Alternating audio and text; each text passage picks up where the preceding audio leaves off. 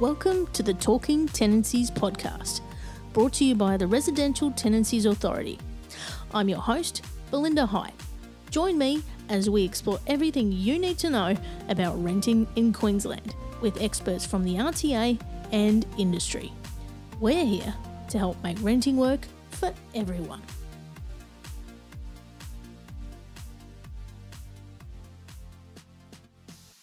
The Residential Tenancies Authority respectfully acknowledges Aboriginal and Torres Strait Islander peoples as the traditional owners and custodians of this country. We recognise their continuing connection with the lands and seas on which we meet, live, learn and work. We pay our respects to all traditional owners and their elders, past, present and emerging. Maintaining pest control measures in a rental property are all part of maintaining a healthy living environment and meeting minimum housing standards in Queensland. Today's expert from the RTA is Laurie Lynam. Welcome, Laurie. Thank you for having me. Now, can you tell us about your role at the RTA and what you're responsible for? Yes, absolutely. I'm the senior team leader in our customer experience division, and I lead our virtual floor walker team.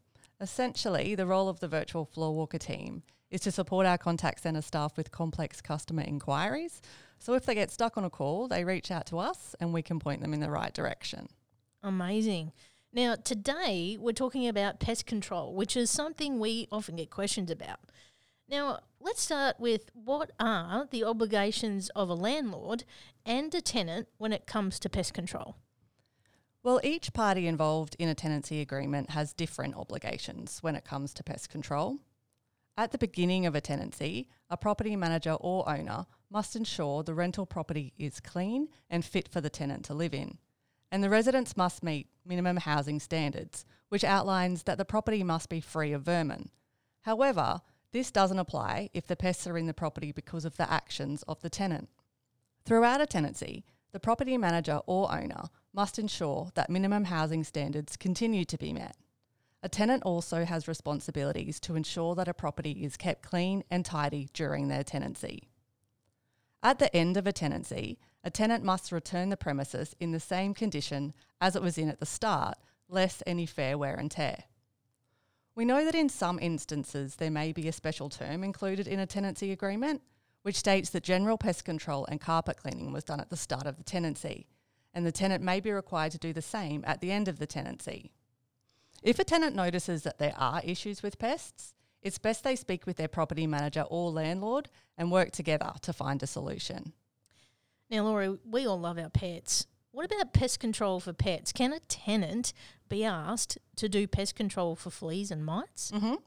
If the property manager or owner has given permission to have the pet, part of the condition of approval may be that the tenant needs to do professional pest control at the end of the tenancy. This can also include having carpets professionally cleaned.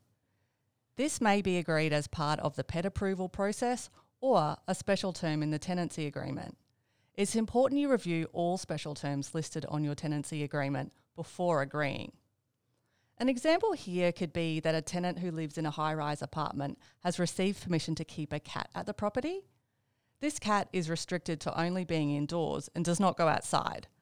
A special term may be listed that the property manager or owner has agreed that annual pest control for fleas or mites is not necessary and only required at the end of the tenancy.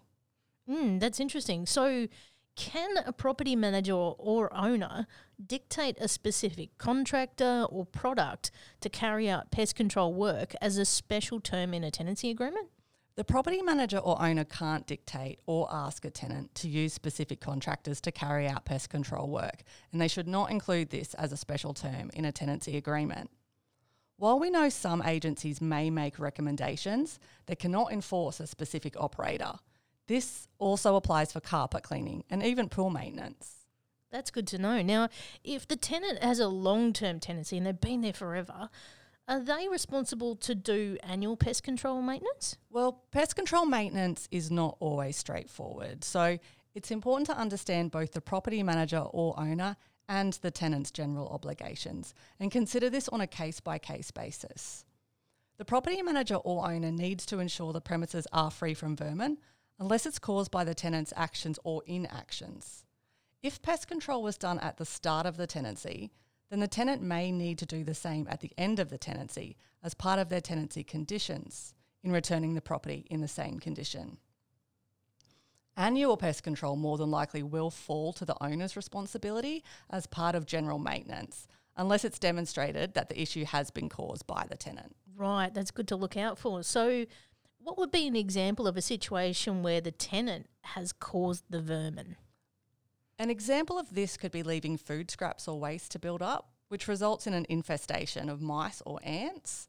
In this scenario, because the tenant has failed to dispose of food scraps and waste properly, they are responsible for the vermin and therefore responsible for taking any steps necessary to ensure the property becomes and remains free of vermin.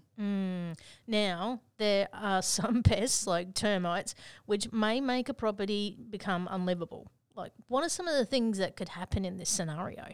Well, termites are a common occurrence here in Queensland. It is common for a property manager or owner to do a building inspection, particularly if there are any signs of termite activity. If an inspection comes back that says the premises has been severely impacted and is unsafe due to considerable damage to timber structures by the termites, then the owner may need to end the tenancy on the grounds that the property has become unlivable. Safety of the occupants should always be the highest priority. If a notice to end a tenancy has been issued in line with the legislation, then the tenancy can end. If the tenant believes that a notice hasn't been issued correctly or has evidence that differs from the reasoning provided in the notice, they may look to negotiate with the landlord or manager. In some situations, only part of a property may be affected, and the tenant can continue to live in the property with a reduction in rent until the issue is rectified and full access to the property is provided again. In other situations, the property could be very unsafe and the tenant does need to leave. Property managers or owners may have guidance from building professionals in these scenarios. If a tenant doesn't vacate, the owner or manager could apply to QCAT for a termination order. So then what steps can a tenant take to inform the owner of a pest problem in the property that they're renting? There are many different scenarios where a tenant may face a minor pest infestation. Cockroaches and ants are just a part of life. In these scenarios, a tenant can purchase cans of spray to try to address the problem themselves. However, if the situation is more severe, they should first speak with their property manager or owner to request a pest treatment and come to an agreement on how the issue will be fixed. If no action is taken to address the pest problem, both a tenant or property manager or owner could issue a notice to remedy breach, which outlines that the agreement may have been breached and sets a time frame for rectification. If you're after more information on this topic, you can find more on the RTA's website. Yeah, I don't know about you, Laurie, but cockroaches are not a tenant I want to keep. No, especially the flying ones. Yeah, now, if the property manager or owner and tenant do not agree on where the responsibility lies to remedy a pest issue, what's the process there?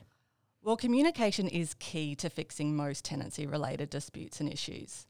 If a tenant and property manager or owner cannot resolve an issue through mutual agreement, they can apply to participate in a free dispute resolution service provided by the RTA.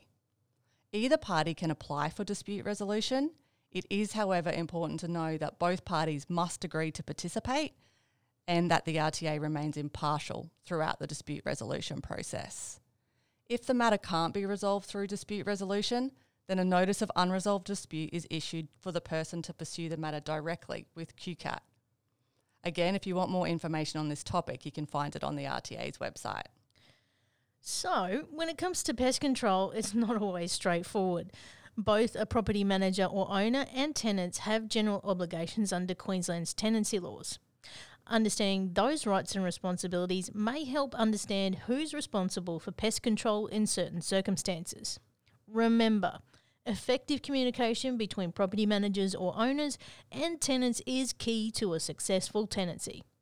Well, thank you, Laurie, for joining us and helping us to gain a greater understanding of what we need to know when it comes to pest control in a rental property in Queensland. Thank you. It's been a pleasure.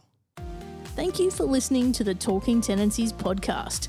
For more information about the Residential Tenancies Authority, visit rta.qld.gov.au.